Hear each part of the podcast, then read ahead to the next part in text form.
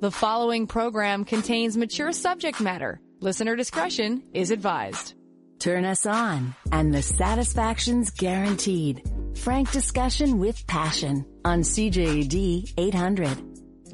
Coming up on the program after 10:15 our kink panel discusses how kink identity is formed. I'll share with you uh, some new research that sheds light on the development of kink identity and our uh, four panelists can share their own development and how they discovered their kinky side. That's coming up after 10:15, but first, time to check out our inbox. Your texts are always welcome. Connect with passion at 514-800. Remember, you can always send me your emails, your questions by email to Lori at drlori.com. So a couple of questions here. Uh, what is male birth control? How does it work and when will it be available? Great question. This is something we've talked about on the air for the last, oh, 20 years that I've been doing this show, uh, where, you know, new studies come out. All right, we've tested this pill on rats and it seems to work. And, uh, now we have to test it in humans. And the last one was, yes, it was tested in men. Uh, there's less side effects, but will men buy it? So it's not on the market. Nothing is approved. Uh, basically what you want to do is find uh, a pill or some kind of medication that blocks uh, the sperm uh, production, but that's reversible. So the most important thing is that it becomes reversible once you uh, stop taking it, so that uh, you you you can ejaculate, but with no uh, either no live sperm or no no sperm in there to be able to impregnate. But again, it, it's we have no idea when it will become available in Canada. I'm not even sure if if it's available anywhere else on this planet uh, either. But I can tell you that they're still studying it still studying it. And then I often wonder, all right, let's say it's available. Um, who's going to use it? Will women trust the guys that they're with uh, to take their pill religiously? To, uh, I mean, th- this is a big a big issue because the control is would be up to uh, their partner. One thing, I suppose, if they're in a, a long term relationship, but what what if not? So uh, there's that part too, because after all, it is the woman who will have to deal with the pregnancy as well. Uh, where can you get checked for sexually transmitted infections in Montreal? Uh, again, I don't have the listing of where, but you can certainly find that listing. If you go to uh, the Sexual Health Network of Quebec, the website, um, I think it's shnq.ca. Uh, there should be a listing of places there that you can get STI testing. Off the top of my head, I know that you can go uh, walk into uh, the infectious disease clinic at the Jewish General Hospital, for example, but they have certain office hours, so you clinic hours. Uh, it's first come, first serve, so you can try there. There are youth clinics if you're under 25. There are uh, clinics uh, at like the, the nursing, uh, the health services at the CEGEP level and at the university level. You, if you're a student, you can get it done there as well. Uh, one texter writes, perhaps uh, about the birth control pill for men. Uh, it'll be available when men grow up and stop being wimps regarding the issue. I don't know. Do you think that's it? Like, I'd love to hear from guys uh, what do you think about this? I'm not sure who, who sent me that question, but uh, do you think, uh, men, would you take a pill that would stop the production of your sperm temporarily or just not permanently? Uh, and would you take this every day as a form of birth control rather than have your partner uh, take birth control herself? So the, it's a good question because, listen, women take birth control pills. There are side effects. I would imagine that there will be side effects for men. Uh, the research has shown that men are less tolerant of the side effects. So maybe you have a point there. I'm not sure I would go as far as calling men wimps for that, but uh, I'd love to hear from guys. Would you take the birth control pill for you if it was um, available? A text message Do you need to pee after sex and why?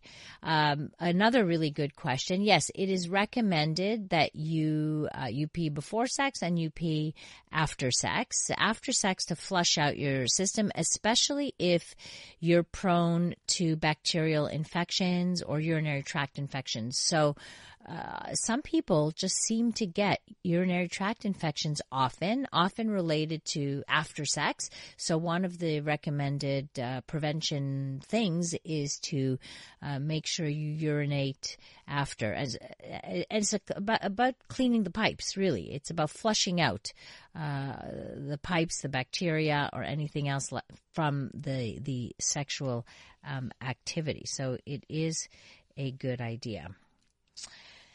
Is the male G spot the prostate, and what happens when it is touched? So the male G spot, yes, it, in, we call it the uh, it is the prostate. We call that the male uh, G spot because it's in the same area, it uh, near the same glands as in women, and uh, for a lot of men, this is what men have, the prostate, uh, prostate massaging is a big thing. It's uh, when massaged either from the external, so by pressing on the perineum, which is the uh, the space between the testicles and the anus. If you press upwards, you are putting some pressure on the prostate gland. If you insert a finger into the anus and push downwards, you're also putting pressure. And if you do both, like up and down, uh, that would be a prostate massage. Um, there are uh, toys, sex toys that are sold for that very purpose. They're called prostate massagers. Many men will tell you that this feels amazing to them and it's a, a great source of pleasure. And it's not about being gay. It's not about any of that. It is just because you're in the area of the uh, of the anus and uh, you can go in there. It, it, has nothing to do with orientation. Just want to put that out there because I I get that question uh, quite a bit. So um, there you have it. Uh, Texter writes, a man would gladly take them, I imagine, and he'd never miss. I'd pop them like Skittles. Uh, why do you think he'd never miss? Like, I wonder about that because there are so many men out there who practice the withdrawal method. Like they're with people, they're not even in relationships with casual sex and they don't want to use a condom. Uh, and they say, oh, I'll just uh, pull out.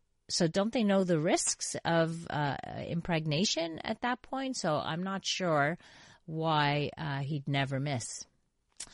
Another texter says, considering men are reluctant, oh, there you go, to merely use condoms, it wouldn't be in the least bit surprising to learn they would have issues with assuming equal responsibility with regards to use, using birth control pills. Yeah, I, uh, I'm with you on that. Uh, I wonder. Uh, can diabetes affect erections, and is Viagra safe for people with heart problems? A great, another great question. Yes, uh, diabetes can have uh, an impact on your erections.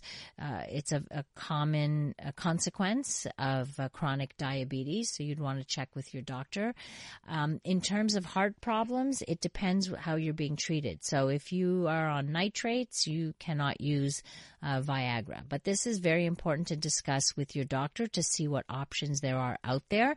Viagra may not work, but something else might. And some uh, diabetic men, um, will off may go for the implant option, which is kind of a, a, it's surgical, but many are quite satisfied with that. Just ha- seems to happen uh, a little uh, more rarely for some reason. You can always send me your emails uh, or your texts, your questions, uh, even throughout the show, and I'll answer, continue to answer them through uh, towards the end of the show at 514-800. Coming up, our kink panel discusses the um, the origins or the formation and development of kink identity. That's coming up next. This is Passion on CJAD 800.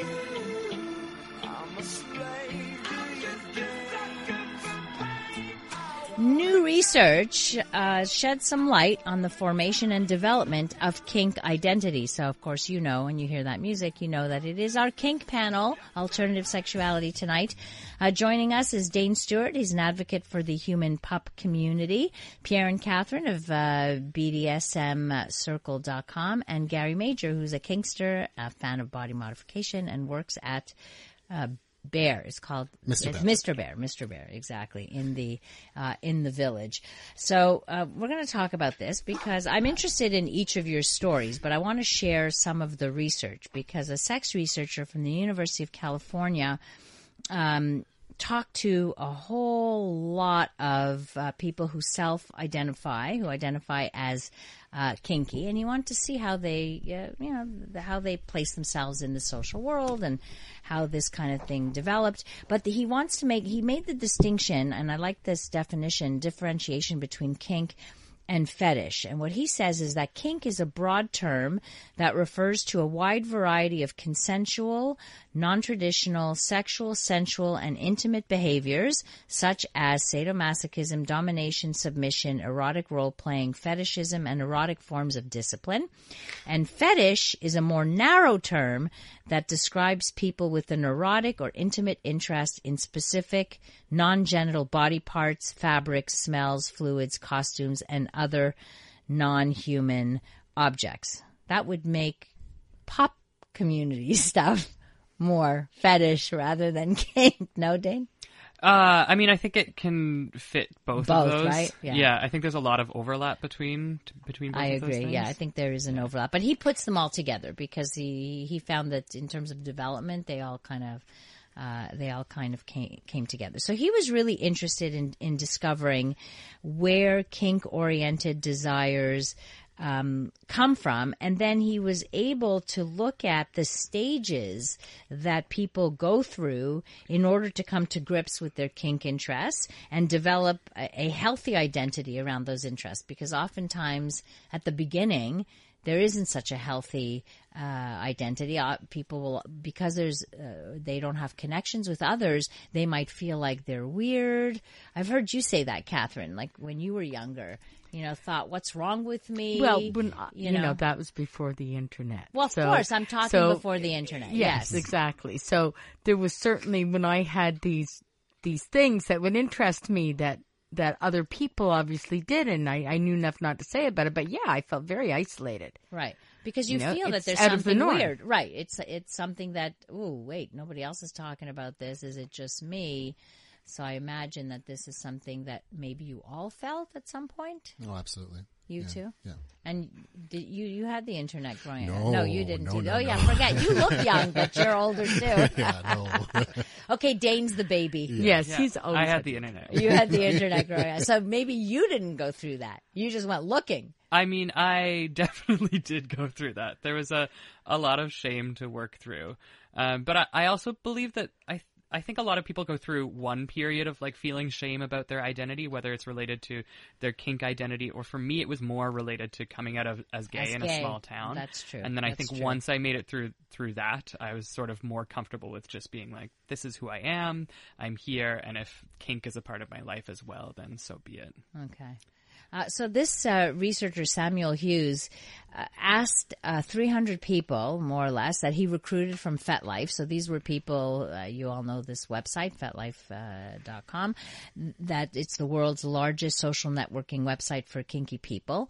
So they're self-identified as kinksters, and he asked them to tell the story of their earliest memory of being interested in some kind of kink, as well as the story of when they first thought of themselves as a kinky person. And then he analyzed the content and looked for all the elements, and he was able to develop a f- like five phases of kinky uh, identity development. So I wanted to share that with uh, with listeners and see if any of you uh, went through that. So the, phase one was the early encounters. Um, he says this stage encompasses early inklings towards kink, typically taking place before the age of ten. So before you even know what sex is all about, right? Uh, where kinky people experience an attraction, draw, or fascination with a kink or fetish interest, often without the words or concepts to understand it, and often without sexual arousal. I found this interesting. Without sexual arousal. So I'm wondering how each of you might have experienced Well, that. for me, that was certainly the case because I remember as being, you know, being very young, and you'd see, like, you know, the soft, nice love scenes. It's like, oh yeah, but you'd see like John Wayne who would like grab the woman and and, and give her a spank. I'm like, oh, that, oh, you know, and and like even back then, it was, it was kind of like the rougher. The more primal would get my attention More, right. you know it was it was it wasn't really sexual yet Right, no, uh, there was no but it was to it was certainly there was a fascination there that i'm sure was the beginning of it Right. What about for each of you guys? Uh, Pierre, and do you remember back way back then? well, I'm, I'm the oldest, so maybe Yeah. I forgot a bit. No, but yeah. um, when I was really young, I mean, I did not understand what sexuality was. So I, for me, it's kind of a, a hazy uh, that part. Okay. I just know that at some point when I realized what my sexuality was, I hid it. I mean, I was I'm ashamed of it. Thought I was crazy. Okay, for so for many years. I thought I was just damn crazy. You know. Right. And I think that's, yeah, that, that, that's certainly what a lot of people have felt. But he gave examples like, uh, uh, like before the age of 10, including like wanting to be captured while playing cops and robbers, seeing television shows with superheroes in peril and feeling absorbed by the show. Like those are all non-sexual things, but uh, I find that interesting that that's like the earliest memory that people might have. Yeah, for me, uh, uh, it was a very domineering father. Uh, Okay. And the uh, the more I displeased him, the more I was punished. But the m- longer I was punished, the more I pleased him, in a strange way. So if I could take the worst of his punishment, he saw me as a better man. Ah. So it was definitely the the yeah the starting of it So all. taking the punishment made you good. yeah yeah yeah Like being made me a made me a better man. made yeah, you a man. It made me a man. Yeah, So you learn to kind of and now of it makes me do uh, man. kinky. so. that wasn't why. That, that's not why you became gay. No, definitely right? not. No, definitely not. might be why he's kinky gay, It's though. definitely But why it's I'm why kinky. he's kinky. Exactly. Well, that's interesting. That's a, that that you consciously Yeah. even thought about that. You know. Yeah. Mm-hmm. So you sucked it up a lot. Like you started to. You probably you probably had to do a switch in your brain Oh, to it, like yeah. to almost in you know I don't want to Enjoy say it. enjoy it, but to be able to tolerate it, so it created a different sensation for Yep. you. Yeah, absolutely. Yeah. Huh. It's the same thing I can go to now. Like in, in long sessions, I can get into that headspace that I can go way longer than ever planned because I know how to put myself there because you learned early on. very early. Yeah. So yeah, okay. I'm going to get to that because part of that is trauma. Mm-hmm. Like part of that learning is also trauma. Dane, what about you? Like those early encounters? Well, I think my first memories of it are at some point in childhood watching TV or movies, and it was always the scenes where there was like hypnosis or mind control involved in the scene. So, like, Superman gets exposed to the the uh, red kryptonite or loses his inhibitions or like those sorts of uh, fantasies where this person is rendered completely uh, out of control and is completely dominated by somebody else which uh, when i was a child there was no i mean i didn't understand sexuality it wasn't course. necessarily sexual but there was something about that that drew me into it and if i trace that through the lineage of my kink identity uh, up to today it definitely uh, plays out pretty logically Wow, that's uh, fascinating. The second phase of kink identity development is exploration with self. So this stage encompasses kinky people exploring their kink or fetish interest with themselves. Happens typically between, he found, between the ages of 5 and 14. So it occurs via fantasizing, seeking out erotic media, masturbating, and exploring material sensations on their bodies.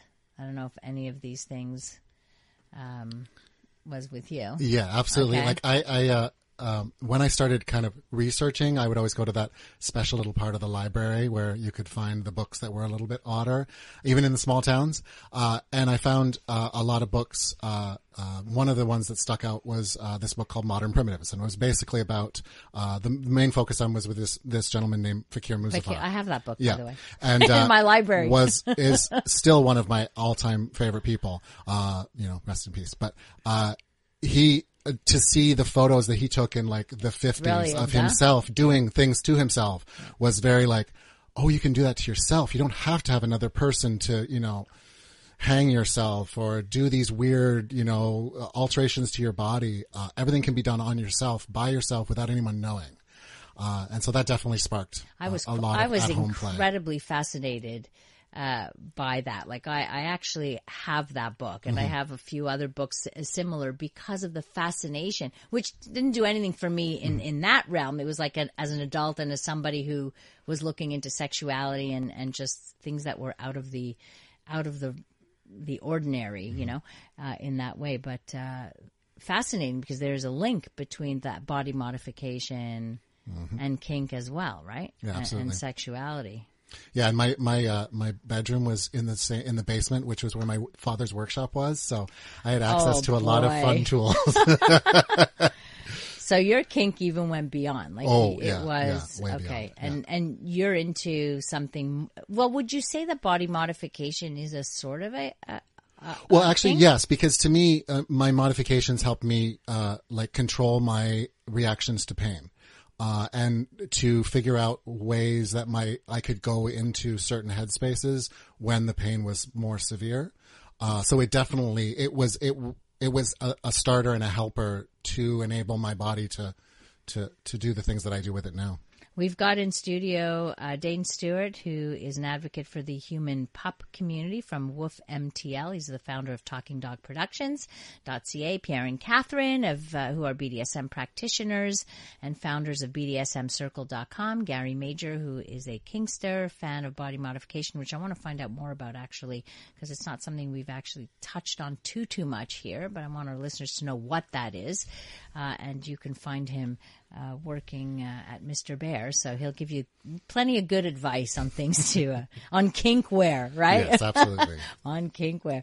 So coming up, uh, uh, we'll talk about body modification, how that's related, uh, how that might be a, a fetish or it's related to BDSM in in some way, and t- and continue to talk about some of the other phases of kink identity development. We talked about early encounters, exploration of the self, but then there's a process of um, evaluation, like how does one evaluate that within themselves and figure out their identity through that. So we'll uh, cover all of that after we check in with our CJAD 800 newsroom. The following program contains mature subject matter. Listener discretion is advised. A safe place to work out the kinks in any relationship. It's Passion with CJAD 800's Dr. Lori Betito. Our kink panel tonight. Now, just before we move on to body modification, I must share this email, this text with you. Wow, you really struck a tone with me. I am a gay man in my fifties. I knew as early as ten that not only was I attracted to men, but I also had a fascination with what I now know as I think it's he says make wet look, but male wet look, the wearing or swimming in clothes, more uh, acutely the pleasure of, uh, or more accurately, the pleasure of wet jeans. I know friends the world over, rare to find a likewise partner in North America, but the former Eastern Bloc countries, guys are crazy about this fetish. You know, I just read about this fetish not long ago. I have even become a photographer, living my dream of creating my own style of gay male wet look using color and creative backdrops that make a sort of erotic art without nudity. Nice. Where do we look at this art? Yeah. Oh, yeah, Send us the link. that's right. Send the link. All right, we want to see your art. So this um, wet look, the male wet that that is a fetish itself. It's called wet look, right? It's uh, exactly how he describes it. Wow. Uh, another texter writes, ever since the age of six, I recall regularly masturbating, even though I was clueless about sex. Later, at the age of eight, I found myself acting out sexual scenarios with my Barbie dolls and drawing very sexually explicit images as well, mainly regarding rough play towards an objectification of women, even though being a woman, I've always been heterosexually inclined. Could this, I've always wondered, possibly be a sign of repressed sexual abuse? Uh, that's a, a good question, but my my guess is always to not to assume sexual abuse from one thing, especially if there's no corroborating evidence, especially if there are zero memories about this. I think it's very dangerous to go down that road because you can create all kinds of like memory is one of those things that is actually quite malleable. Mm-hmm. you can create mm-hmm. memories out of nothing. Mm-hmm. So you also have to be careful uh, when making those kinds of assumptions. Although, having said that, um, like if I see a young child uh, ex- like uh, playing out a sexual scenario that would not be that I would not expect a child of that age to know. Uh, that would alert me to one, maybe they saw it somewhere. So, you know, the first question I would ask is, have they seen explicit imagery mm-hmm. elsewhere? Usually, it's some, it's a young kid who's been exposed to porn because of a young, older sibling or parent or what have you could be a sexual abuse situation, but rare that you would not remember or have any recollection of something that is that traumatic. Rare. I, have hardly ever uh, seen that. So just want to put that out there. Uh, we talked about body modification briefly. So um, Gary is here. He's a Kinkster. He's a big fan of body modification. I wish sometimes I wish this was television and not just uh, radio so that you can see him. But he's tattooed everywhere, mm-hmm. like literally from head to toe, literally. Mm-hmm. Uh, and you also have you've modified your body in other ways. Yes. So when people talk about body modification, we, you mentioned Fakir, who's an mm. extreme. Like if you look him up, folks, you'll see some really interesting things, mm-hmm. uh, but that are quite extreme. Yeah. Uh, so that's the extreme. But what what is can I say your average? Like what what is what are some of the things you would modify in your body? Well, I mean, anything can be modified. Like, and anything can be. It's like I, I always consider body modification to not be that far away from plastic surgery. Um, it's a simplified, cheaper version of it, but it's a way to kind of take control of your body and recreate it in the image that you have. Uh, I remember when I was growing up, my father was a, a, biker, and a lot of the guys that hung around my house were heavily tattooed bikers. Right. So to me, that was kind of not only an image of what men were, but it was an image that stuck in my head, and it was it was part of my my uh, my imagery of myself growing up, and it was the way that I always envisioned myself to be. Now, when I got more into body modification, I started getting into the like underground surgery work and things like that. Underground which, surgery that sounds very uh, dangerous to yeah, me. Yeah, okay. absolutely. Uh, but it, it, again, in, in controlled environments, and there was there's a lot of amazing artists that have gone on to continue the work uh, that they started in the '90s uh, in a more professional and medical sense. Uh, some of the the implant work and, and surgical work that I've had done are artists that. Uh, one of the artists was actually a developer of medical tools for doctors to create uh, and use uh, to simplify their procedures. You talk about implants. So remember, most of us have no oh, yeah. no clue what you're talking about. Okay, so we need like to be walked through that process to see like what do you mean implants? What are you putting in your body? Well, for me, my implants are in my chest, and they're uh, Teflon half dome beads uh, that can I had. I, you can see them, like yeah, you yeah, see? you can see them. They're they're. You know, I'm going to ask you more, to show me your chest. Okay. they're more textile than like and, and feeling than they are actually visual, visible. Oh, okay. Especially when I was uh, if you if I gain a little bit of weight, some of them completely disappear. Okay. Um, but not dangerous for your system to, to absorb this kind of stuff. No, because it, your body encapsulates them. So much like any any implant, it, your body encapsulates it, as long as it doesn't do any uh, uh, damage underneath. Like the the risk for my implants is bone damage underneath if there's a lot of pressure. Um, but most implants, if placed properly, don't cause any surrounding damage because the body will encapsulate them. Um, there has been, I mean, of course, there are, there has been cases of people getting implants in soft tissue areas where it, causes muscle damage or nerve damage. But regularly, if you go to an experienced person, they know what they're doing, much like a, an experienced surgeon. Okay. Now I've seen. I remember seeing a guy who had implants in his head, Mm-hmm. like on his forehead, where the forehead jutted out like crazy. I saw a split tongue, like Mm-hmm. a snake tongue. I've seen bone implants in art. Like I've I've seen quite a few things in people. Uh, I always kind of associated this with a little bit of uh, crazy making, like almost like, what are you doing to yourself? Like this sounds so extreme that I, you know, it's hard to understand. It's hard to fathom this, and yet I look at you. You know, you're an intelligent guy. You're perfectly sane. Like we've talked to you many times. So it's hard to wrap, like for us non-knowing folks, it's kind of hard to wrap our heads around. Oh, it. absolutely. And there's uh, there is way more extreme than me. I mean, I'm I'm kind of uh, when uh, in my friend group back in the day, I was the you know I was the the normal looking one. Uh, so I have friends that are Go to are, your high school graduation, uh, your high school reunion yeah, now. would be a different story. uh, but uh, you know, I, I grew up with you know performance artists. I grew up with people who have gone on to be you know circus performers and who've gone okay. on you know to do heavy, heavy, heavy work.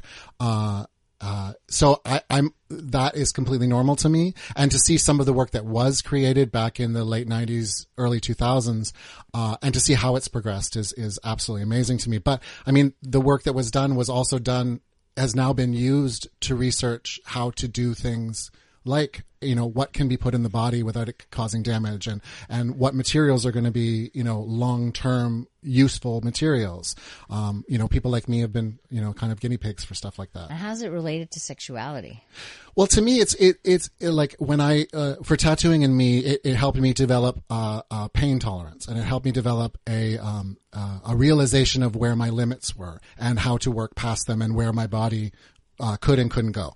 Um, and also, I mean, with my implants and my my other surgical work that I've had done, it uh, it to me it's a recontrolling of my body and rechanging it, which makes me more in tune to my body. Like I feel m- more of who I'm supposed to be. Can I can I jump in here as the psychologist? Because you shared a little bit before about a father who was Mm. violent with you and, and what have you. Clearly, as a kid, you had very little control over your body. Oh, absolutely, So yeah. growing up, uh, that that trauma of, of somebody beating you and, Mm. Yeah. and not and, and you having no control kind of pushed you in a way where I'm gonna I'm going to control me. Oh, you know? absolutely. Yeah, I got so my first tattoo a- when I was 15 years old, and I didn't really look back from there. So, Right. Uh, It was an interesting psychological dynamic there. Sorry, just no, no. had to do that. Yeah. Uh, 514-800. Would love to hear uh, from our listeners as well.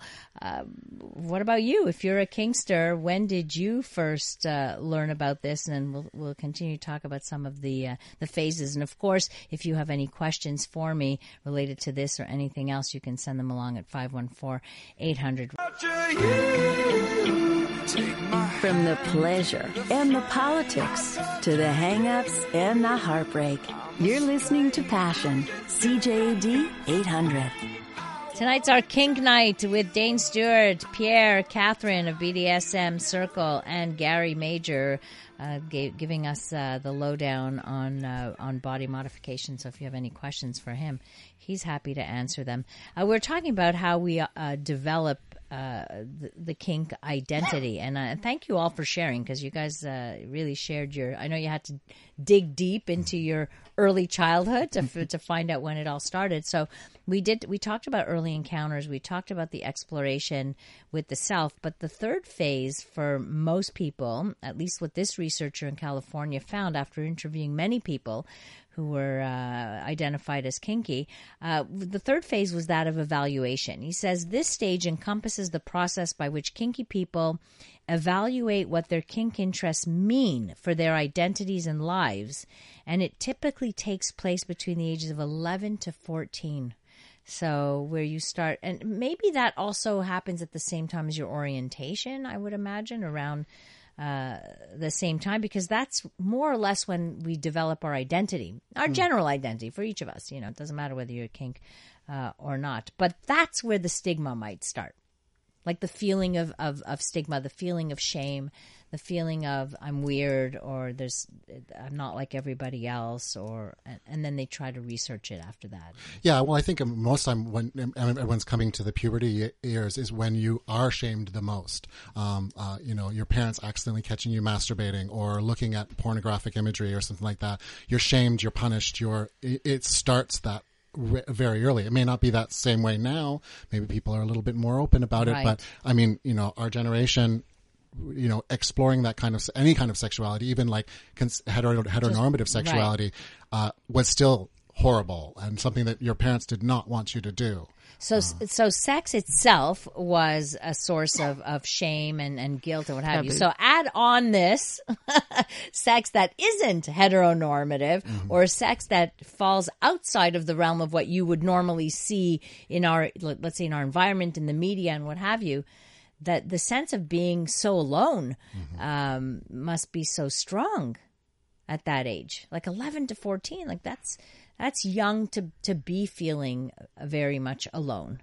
Uh, thankfully we have the internet today so i know that that phase of of evaluation is followed up with exploration. Well, and media is much more open and Right. out there, and and you see that there's kink and and you know most vanilla people or everyday people know what a safe word is because they make jokes about it on everything Right. from The Simpsons to you know right and and stuff. But I know when when I was young, there was there was some consternation of like, you know, am I am I sane? Because I I knew I didn't want a boyfriend that beat me up, but I knew I wanted rough. Right So it was that whole and how do you talk about it? How do you come out there? What what's the matter with me? How could I want this? Am I crazy? I do I want to be raped? Of course I don't. It was like that whole which is you know rape is one of the most common fantasies right for women, but it's it's also mis- most commonly misunderstood fantasy mm-hmm. Exactly. And, you know, there wasn't research and you couldn't talk about it to anybody. So, you know, certainly there was times where you, you questioned and like, right what's the matter with me? The fourth phase is finding others. So when th- that process of realizing that, oh, there are other kinky people out there just like me. So this often takes place, they say, after the age of 11, according to his research. But in Catherine, in your day, Pierre, in your day, even uh, Gary, for you as a, also older, like without the internet, where did you go? I, I didn't. Like I didn't find I didn't find people like me till I was in my late twenties, uh, and I didn't I even gay like I, I I came out socially to my friends when I was quite young, but I didn't formally do it until I was like late into my teens, uh, and even then it was still like like finding others it was almost a scary thing. Like you had to go to bars and you, like there really wasn't There wasn't there wasn't ways to find and but exploring kink just didn't happen when I was younger. Like even trying to get a boyfriend to like do a little thing here or there, it was like the hardest thing in the world to even ask, let alone and and so it wasn't until my late 20s when I started getting into heavy like really heavily modifications and finding that community that I also found The the, kink kinky people that went with it. Okay. He- Here I can help a bit. Uh, and before the internet, it was specialized magazine. Right. Um, there was group, but they were very close. And if you were a man, uh, it was really hard to get into these group. Uh, They were kind of underground, though, right? you had to really find underground, them, right? extremely secret.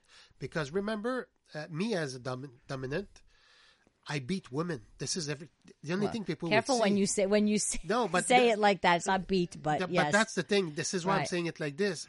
We we all oh, know the that perception is that the perception. saying. Yeah, we Mm-hmm. all know that there's more than this. But for people, I beat women. Right. Period. That's the perception is that that's what you would do, right? And the internet really, really helped matters. I can tell you that when the internet started to go, I was one of the first one on it, and there was group, and it was quite easier. Right. Much uh, different. What about for you, Dane? What was the? Uh, Well, so I I had the internet yeah.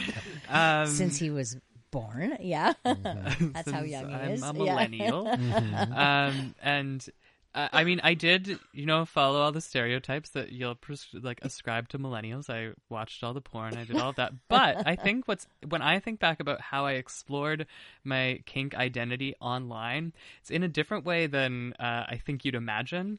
Uh, I would play an an RPG, uh, multiple uh, role playing game. Okay. Uh, on on the internet, online. So you're online playing this game with like hundreds of people from other countries. Okay. Um, and you can like chat with other people. And I played the game called RuneScape. All, all those 90s kids who are listening are like, RuneScape, terrible game. Um, and I would go on and I would just chat with other players and I would be like, I will be your slave for the as long as I'm online right now. And I would just get other people to order me around in this game and I would just oh, follow people around for hours and like to, and it was like there was an anonymity there, you know, I mm-hmm. could do whatever I wanted. Nobody knew that I was doing this. I could log off at any time, but it like gave me as this like 13-year-old boy this like outlet to to explore this identity in and I was online, but it's not the like At 13, watching wow. porn kind Okay, of getting that's- into That's your amazing. That's so That's- finding other people like you Yeah. in, in that way. Yeah, and That's sometimes you hilarious because. I, sorry, I play a, a video game right now that's with a, a lot of people and that, and you'll get like you know you have microphones and stuff, and you'll get people that that try and put me as a mistress, and it's like, oh, I'd love to, but I'm not sure if this person's 13, Oh, right? oh, yeah, right. It's um, true. so right. so because of that, I'm I'm like you know the prude, the old prude on the on the thing, right? Right. Wow, this has been uh, very enlightening. Thank you guys for sharing all that information uh, information with me. So, where can people find you, Mr. Gary Major? Uh, the easiest places to find me Monday to Friday night, or well, Monday to Friday, eleven to five at Mr. Bear. Uh, I'll the village. In the village, yep, in the heart of the village. Uh, Selling all kinds of uh, fashion to fetish fetish, wear, yep. fashion to fetish. There you go. Uh, Pierre and Catherine at BDSMcircle.com or Been the around? Sec BDSM. right, been around since the beginning of the internet. Yeah, Pretty no, much. before that, actually, he was around since the beginning of the internet. Right, I right. was, but, the, true, the- I the- but the site has been Oh, around yes, since yes. the beginning of the internet. Yes, internet. it has been around That's for what a I long mean. time. Uh, and Dane, where can people find you? Uh, well, you can find the pup group that I, I helped to run, Woof MTL, on Facebook, and you can find any of my artistic work at talkingdogproductions.ca. Wonderful. Thank you so much. And I just want to get back to one person's question. The the woman who wrote in about liking rough play says uh, it's the focus towards roughly objectifying women whilst being heterosexual is what doesn't sit right with me. And I would like to know whether it's a legitimate concern or not in your professional opinion. Whenever something is distressing to you, if that is the legitimate concern. So if it's something that's distressing to you and you want to find out its origins, uh, then seeing a specialist, a therapist who can help you delve into that history, they uh, you'll be able to discover, oh, why is this there? So it's a it's about finding the why, uh, and that a therapist can help. But I wouldn't be concerned if you're not distressed by it. Uh, that's it for me. Thank you so much for taking the time, uh, your precious time uh, with us, and I hope you learned a little something tonight. Thanks to our wonderful technical producer, Dave Simon. Uh, you can connect with me on social media at Dr. Laurie Betito or through my website, drlori.com. Don't forget, you can always send in your questions. You can do that through my website. Uh, coming up next here on CJAD, we bring you the CTV National News. Have a great rest of the evening, and remember to live your life with passion.